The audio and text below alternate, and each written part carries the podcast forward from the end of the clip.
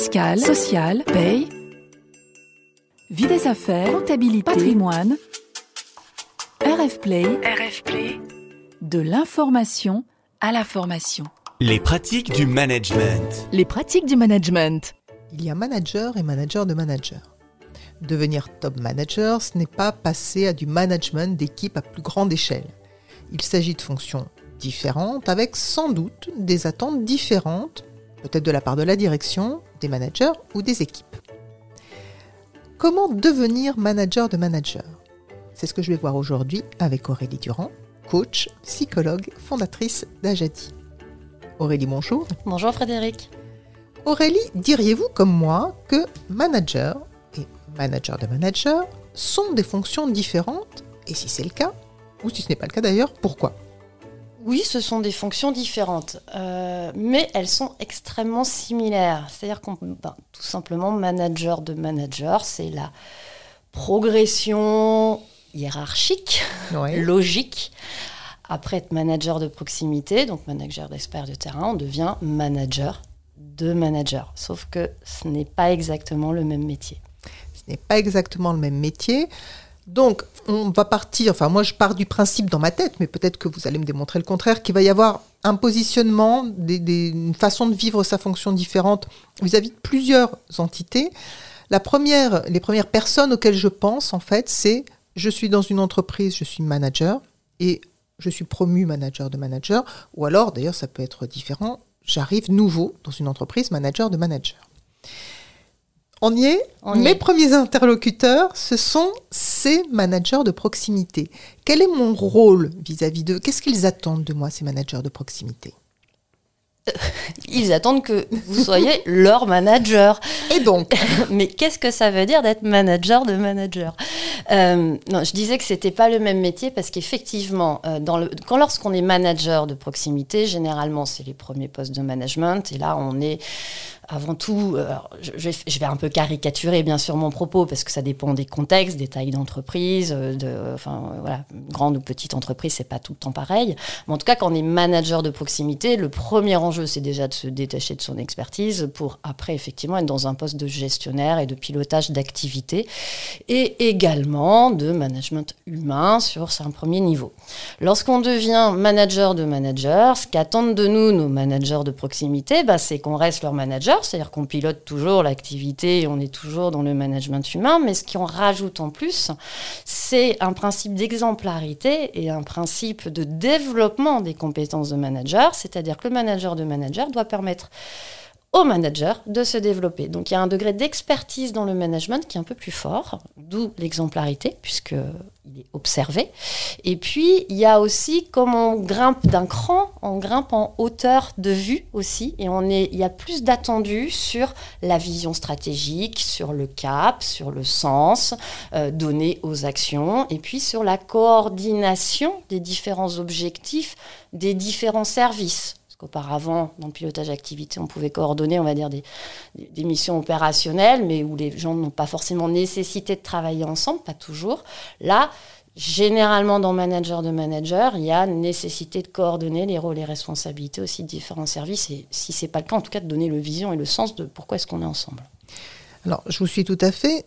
Ça me fait penser à quelque chose qui est que quand j'étais manager de proximité, finalement, j'avais encore une bonne part d'opérationnel. Souvent, j'étais souvent un expert dans l'opérationnel et quelque part, je me sentais peut-être assis un peu sur cette expertise. Je tirais peut-être un peu ma légitimité aussi de cette expertise opérationnelle. Et en plus, évidemment, j'avais ma coordination d'équipe, mon management, vraiment à proprement parler. Si je vous ai bien comprise, quand je deviens manager de manager, mon expertise technique, c'est très bien si j'en ai encore, hein, elle ne s'est pas évaporée. Cela étant, ma légitimité, je ne vais plus l'asseoir dessus. Donc, je vais l'asseoir sur quoi ? Et je peux me sentir peut-être d'ailleurs fragilisée un temps par rapport à ça. Donc, comment je le gère, ce passage ? Vous avez tout à fait raison. C'est un des points les plus compliqués dans les prises de poste de manager de manager. C'est... mais à quoi je sers si je ne peux plus faire et si c'est plus sur mon expertise ? Donc il y a d'abord, vous l'entendez dans ma voix, il y a un sujet de prise de recul émotionnel qui est important pour se repositionner sur où est mon rôle ? Où est ma valeur ajoutée? Qu'est-ce qu'attendent mes managers et les N-2, parce qu'on n'a pas parlé, parce que du coup, on a maintenant des N-2, pas que des N-1, vis-à-vis de moi. Et ce n'est pas dans la résolution de la problématique, puisque c'est à eux de le faire. Donc là où j'étais légitime auparavant de par ça, il va falloir que je gagne ma légitimité sur d'autres compétences et d'autres talents et une autre valeur ajoutée. Et cette légitimité vient beaucoup dans la régulation et dans cette capacité à gérer des équilibres complexes. Parce que lorsqu'on devient manager de manager, il va falloir être capable d'aller dans la mine pour gérer le temps court du problème opérationnel quand le N-2 remonte au N-1 qui me remonte le problème. Et en même temps que je fais ça, de continuer à avoir une vision temps long, long terme, puisque je parlais de cap défini tout à l'heure, d'être capable de faire l'équilibre entre les deux, d'être capable effectivement également de faire l'équilibre entre une proximité et une distance aussi par rapport à la manière dont je traite les problèmes opérationnels et dont on vient me chercher pour les résoudre, et puis la manière dont je fais réfléchir l'autre à la manière dont il va pouvoir les résoudre, donc à la manière dont je problématise. Donc en fait, ma valeur ajoutée, ma légitimité, je vais la gagner dans la manière dont je vais accompagner les membres de mon équipe N-1 et de facto aussi N-2 par l'intermédiaire des N-1, à se développer et à eux-mêmes résoudre les problématiques. Donc c'est plus sur la problématisation que sur la réelle résolution de la problématique. Donc je n'apporte pas la solution clé en main nécessairement. Je peux y contribuer, hein, mais en revanche, j'amène mes managers de proximité à mûrir et à trouver cette solution. On est d'accord. Exactement. On est dans le faire et non plus dans le. On est dans le faire-faire. Pardon, je me trompe, et non pas dans le faire. Alors, vous l'avez évoqué, il y a ces fameuses équipes, hein, on peut appeler ça les N-2, hein, pour bien faire le lien entre parfois les raccourcis qu'on prend dans notre façon de nous exprimer.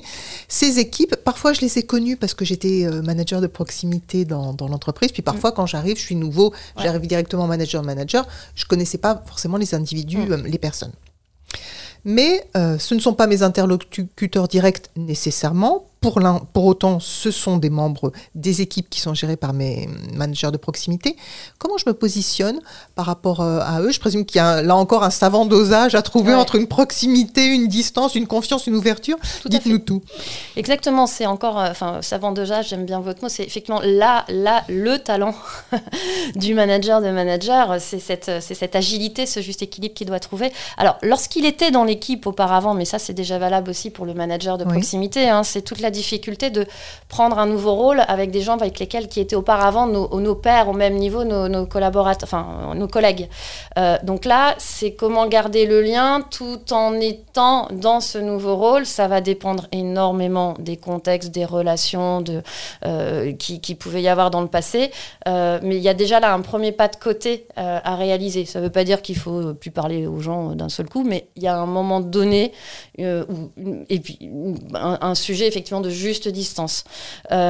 Lorsqu'on vient de l'extérieur, il y a aussi comment est-ce que je rencontre ces N-2 alors qu'il y a des N-1 sans piquer le périmètre du N-1. On est dans une équipe globale, donc c'est important pour les N-2 d'identifier leur manager de manager, le N+2. Donc qu'il y ait une rencontre avec chacun est important, qu'il y ait une possibilité de se connaître est importante. Mais après, il y a quand même un respect, on va dire, de la hiérarchie aussi qui est clé, parce que dans son rôle, le manager de manager, dans son rôle de développement de ces N-1, ce rôle-là passe aussi par la légitimisation de ces N-1 aux yeux des N-2. Donc, il ne faut pas qu'il y ait une bypass entre guillemets ces N-1, mais pour autant, il faut aussi que ces N-2 sachent qu'il est disponible en cas de difficulté, pas pour dévaloriser ou juger son N-1, mais en tout cas pour mettre en réflexion le N-2 sur comment aborder la problématique avec son N+1 s'il y a un sujet, ou en tout cas renvoyer le N-2 aussi dans sa réflexion sur le lien hiérarchique. Bon, il fera la même chose avec son N-1, bien sûr. Mais donc, pour arriver à faire ça, ça veut dire qu'effectivement, il est dans une position un petit peu plus hélicoptère, un peu plus hauteur de vue, un peu plus distancié, on va dire, des problématiques opérationnelles. Et il laisse bien ces N-1 à leur place. Mais il faut qu'il ait la porte ouverte aussi pour les N-2. C'est un équilibre. Si j'essaie de résumer, il y a une porte ouverte, mais la limite ultime, c'est je ne court-circuite jamais le manager de proximité. Alors... ultime, jamais. C'est trop. C'est trop. Pour moi, c'est une pensée assez dichotomique, mais par contre, c'est la règle. Oui. Après, il y a des cas, des contextes qui peuvent obliger, bien sûr, à arriver à cela, mais à partir du moment où c'est expliqué, clarifié, où il y a du sens donné, tout est possible. Mais dans la logique, en principe, effectivement, on ne court-circuite pas son N-1. Alors, on a vu comment la prise de poste, enfin comment le positionnement se fait par rapport aux managers de proximité. On vient de voir comment ça se fait par rapport aux équipes, au N-2. Dernier interlocuteur, et non les moindres à mon sens, qui sont les pairs, c'est-à-dire les autres managers de managers. Parce que là, pour le coup, pour quelqu'un qui n'a pas l'expérience d'être manager de manager, je dirais que c'est presque peut-être la plus grosse nouveauté, je n'en sais rien, ou peut-être parce que moi je le vivrais comme la plus grosse nouveauté, donc je transfère un peu. Comment je prends ma place? Qu'est-ce qui va se jouer? Quel est mon rôle dans l'équipe de manager de manager? Alors, je comprends effectivement votre projection sur ce sujet-là, parce que, oui, auparavant, on pouvait être à côté d'autres managers de proximité au sein d'un petit comité de direction terrain, et on était, j'ai envie de dire, le jeu, entre guillemets, entre pairs, le jeu collectif, au sens positif du terme, était moins nécessaire. C'est le manager de manager qui l'animait. Voilà. Quand on commence à monter d'un cran, forcément l'organigramme s'élargit, le nombre de people en dessous s'élargit, les enjeux deviennent plus globaux. Et là, le jeu collectif avec ses pairs est extrêmement clé pour l'efficacité collective. L'efficacité collective de son propre service, comme l'efficacité collective de l'ensemble de la division, de la business unit, de l'entreprise. Donc, non seulement à ce moment-là, si ce n'était pas déjà fait, il est intéressant et important de se questionner sur effectivement la valeur ajoutée que son service apporte ou que soi-même on apporte à ses pairs et vice-versa. Donc, quand je dis valeur ajoutée, c'est la place que prend effectivement le service dans l'entreprise et dans sa coordination et ses interactions avec les autres services. Et là, après, il y a toute la problématique après de régulation relationnelle et process, de toutes les complexités des organisations matricielles qui émergent plutôt à ces niveaux de manager de manager. Donc non seulement il faut trouver la juste distance par rapport à ces N-2, il faut trouver également la juste distance ou la juste proximité pour le juste jeu collectif avec ses pairs. Et à ce niveau-là, la légitimité va s'asseoir sur quoi ?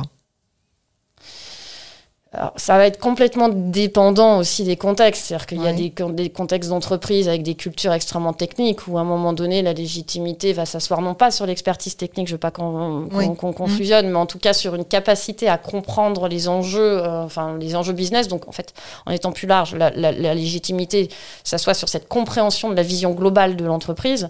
La légitimité s'assoit aussi dans sa capacité à incarner son rôle de manager vis-à-vis de ses équipes. Donc comment est-ce qu'on les valorise? Comment est-ce qu'on met en avant l'efficacité collective de son propre service et les résultats qu'on atteint. Puis la légitimité, elle s'acquiert aussi par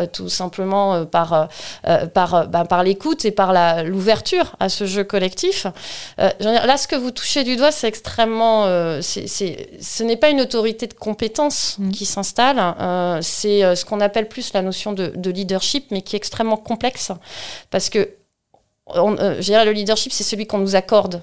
Donc, ça va dépendre beaucoup de ce qui est clé en termes de culture d'entreprise ou de ce qui est attendu dans le poste. Maintenant, plus on est dans l'ouverture et dans l'intérêt collectif, plus les choses se passent bien. D'accord. Et alors, pour aborder une dernière question, donc on a vu ces histoires de rôle, de positionnement, de façon très claire, Aurélie. Et les qualités pour mener à bien tout ça? Je présume qu'elles sont, mais là vous pouvez bien évidemment me contredire, je présume qu'elles sont globalement communes parce qu'on ne se transforme pas d'un coup de baguette magique selon qu'on passe d'un niveau de management à un autre niveau de management. Est-ce que par contre on pourrait dire que certaines vont être plus sollicitées en tant que manager de manager qu'elles n'ont pu l'être en tant que manager de proximité ? Ce que j'aime bien dans votre question, c'est qu'effectivement ça met en lumière qu'il y a des soft skills et des savoir-être qui sont propre au métier de manager, avec la grande question qui est-ce que c'est un métier ou pas un métier. Donc manager, oui, ça s'apprend et c'est un métier, et on a envie ou pas envie de le devenir. Maintenant, quand on devient de manager, ben, on passe au niveau 2 hein, en termes d'expertise. Donc c'est les mêmes qualités d'écoute, d'ouverture, de curiosité, de priorisation, de prise de recul qui sont nécessaires, de pédagogie pour transmettre, hein, pour problématiser. Il y a quelque chose en plus qui est d'en fédérer. Alors, on peut commencer à fédérer avant. Ça ne veut pas dire que les managers de proximité n'ont pas à fédérer. C'est-à-dire que cette notion, encore une fois, de leadership et de capacité à embarquer, c'est pas lié, d'ailleurs, à la posture managériale. Mais pour fédérer est d'autant plus important, en fait, au niveau de manager de manager. Fédérer ses équipes, mais fédérer aussi ses pairs pour le jeu collectif. Donner du sens. C'est aussi ce que je disais tout à l'heure, aussi quelque chose qui est plus important à ce niveau-là, même si c'est important qu'en manager de proximité, on sache aussi donner du sens sur le terrain. Mais vous voyez, plus on grimpe, plus, on va dire, les soft skills qui sont nécessaires dans le métier de management deviennent, en fait, les compétences les plus clés dans le développement professionnel, en plus de cette capacité à avoir une hauteur de vue business et une compréhension des enjeux business, ou une capacité à développer son réseau. Mais là, j'ai même envie de dire que là, c'est plus les managers de managers, c'est les cadres, les dirigeants. C'est encore autre chose. Est-ce qu'il y a dans les coachings, les expériences que vous pouvez avoir en entreprise, parfois ce niveau de manager, un peu plus de pression, un peu plus de stress, ou pas le même ? Alors, comme le stress, c'est quelque chose, c'est une donnée de perception individuelle, donc c'est extrêmement relatif. Certains individus auront plus de stress en poste de management de proximité qu'en poste de manager ou vice-versa. Par contre, il y a effectivement, certains peuvent considérer qu'il y a plus de pression parce que il y a plus de, on est plus pris peut-être en sandwich entre des deuils à faire sur de l'expertise opérationnelle qu'on avait choisie, qui faisait que c'était pas par hasard qu'on avait pris ce type d'études et qu'on avait démarré dans ce type de branche, parce qu'on n'avait pas forcément décidé de devenir manager au début. Donc il y a plus de deuil là-dessus à faire. Il y a un repositionnement de son rôle qui nécessite effectivement plus de prise de recul émotionnelle. Il y a plus d'interlocuteurs à gérer. Les données financières chiffrées, les impacts sur l'entreprise sont plus importants, donc venant de notre hiérarchie, les exigences, les objectifs sont peut-être plus forts. Donc on peut effectivement objectivement dire que la pression est forte. Maintenant, est-ce qu'elle est plus forte qu'à d'autres postes? Ça, je ne me permettrai pas de juger, parce que ça dépend tout à fait des contextes, des individus, et donc c'est très personnel comme type de perception. Par contre, effectivement, oui, c'est plus on grimpe dans les échelons, plus il y a de la responsabilité, et plus effectivement il faut pouvoir avoir envie de cela pour pouvoir ne pas vivre cette responsabilité comme une pression, mais comme au contraire comme un élément motivationnel, ou des challenges, ou quelque chose qu'on a envie de vivre.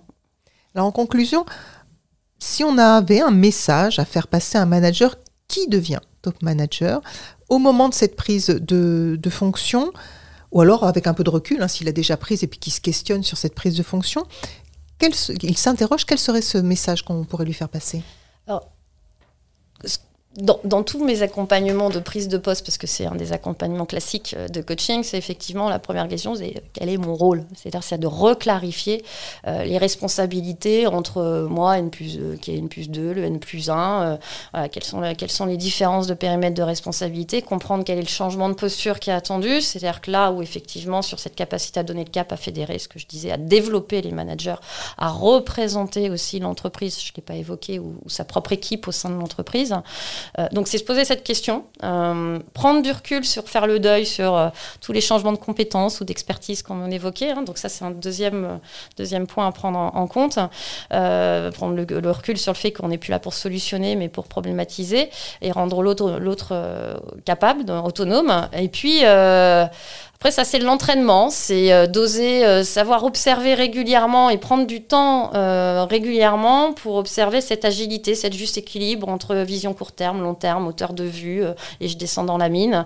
Donc ça c'est quelque chose qui nécessite en fait de structurer son agenda pour avoir du temps pour soi, pour se poser la question de Quel est mon rôle? Où est-ce que j'investis cet équilibre? Où est-ce que je mets le bon curseur dans cet équilibre? Et puis, où est-ce que j'en suis de l'animation de mon collectif aussi? Voilà, le mien en dessous de moi et le mien autour de moi. Donc le conseil, c'est garder 1h30 dans votre agenda, 2 heures par semaine pour prendre ce temps d'arrêt qui vous permet d'être à la juste place et du coup de faire en sorte qu'il y ait une efficacité collective dans votre équipe et avec les autres équipes. Eh bien, merci Aurélie d'avoir réfléchi avec moi sur notre question d'aujourd'hui. Merci Frédéric. Merci à vous de nous avoir écoutés. Toutes nos pratiques du management sont sur rfplay.fr et sur les plateformes d'écoute. Et puis, vous pouvez lire la tribune d'Aurélie dans la revue Courrier-Cadre, sans oublier le blog d'Ajadi. Et nous vous donnons rendez-vous le mois prochain. Au revoir Frédéric. Au revoir Aurélie. Retrouvez tous les podcasts de RF Play et plus encore sur rfplay.fr.